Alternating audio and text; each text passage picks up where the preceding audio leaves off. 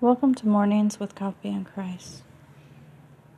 Each morning I will be reading a scripture from the Bible that you can easily follow along, read, study, pray over, and even write down to use later during the day, all in the time it takes you to drink your morning cup of coffee.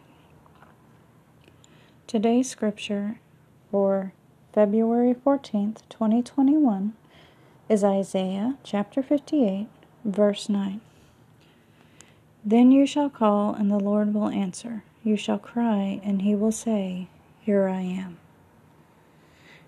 Make sure you write this down if you get a chance, and then as you get a minute free here and there, read over it throughout the day and say a little prayer.